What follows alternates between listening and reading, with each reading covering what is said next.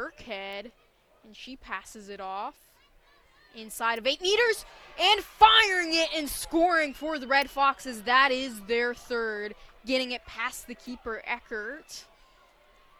And Red Foxes strike first in the second quarter.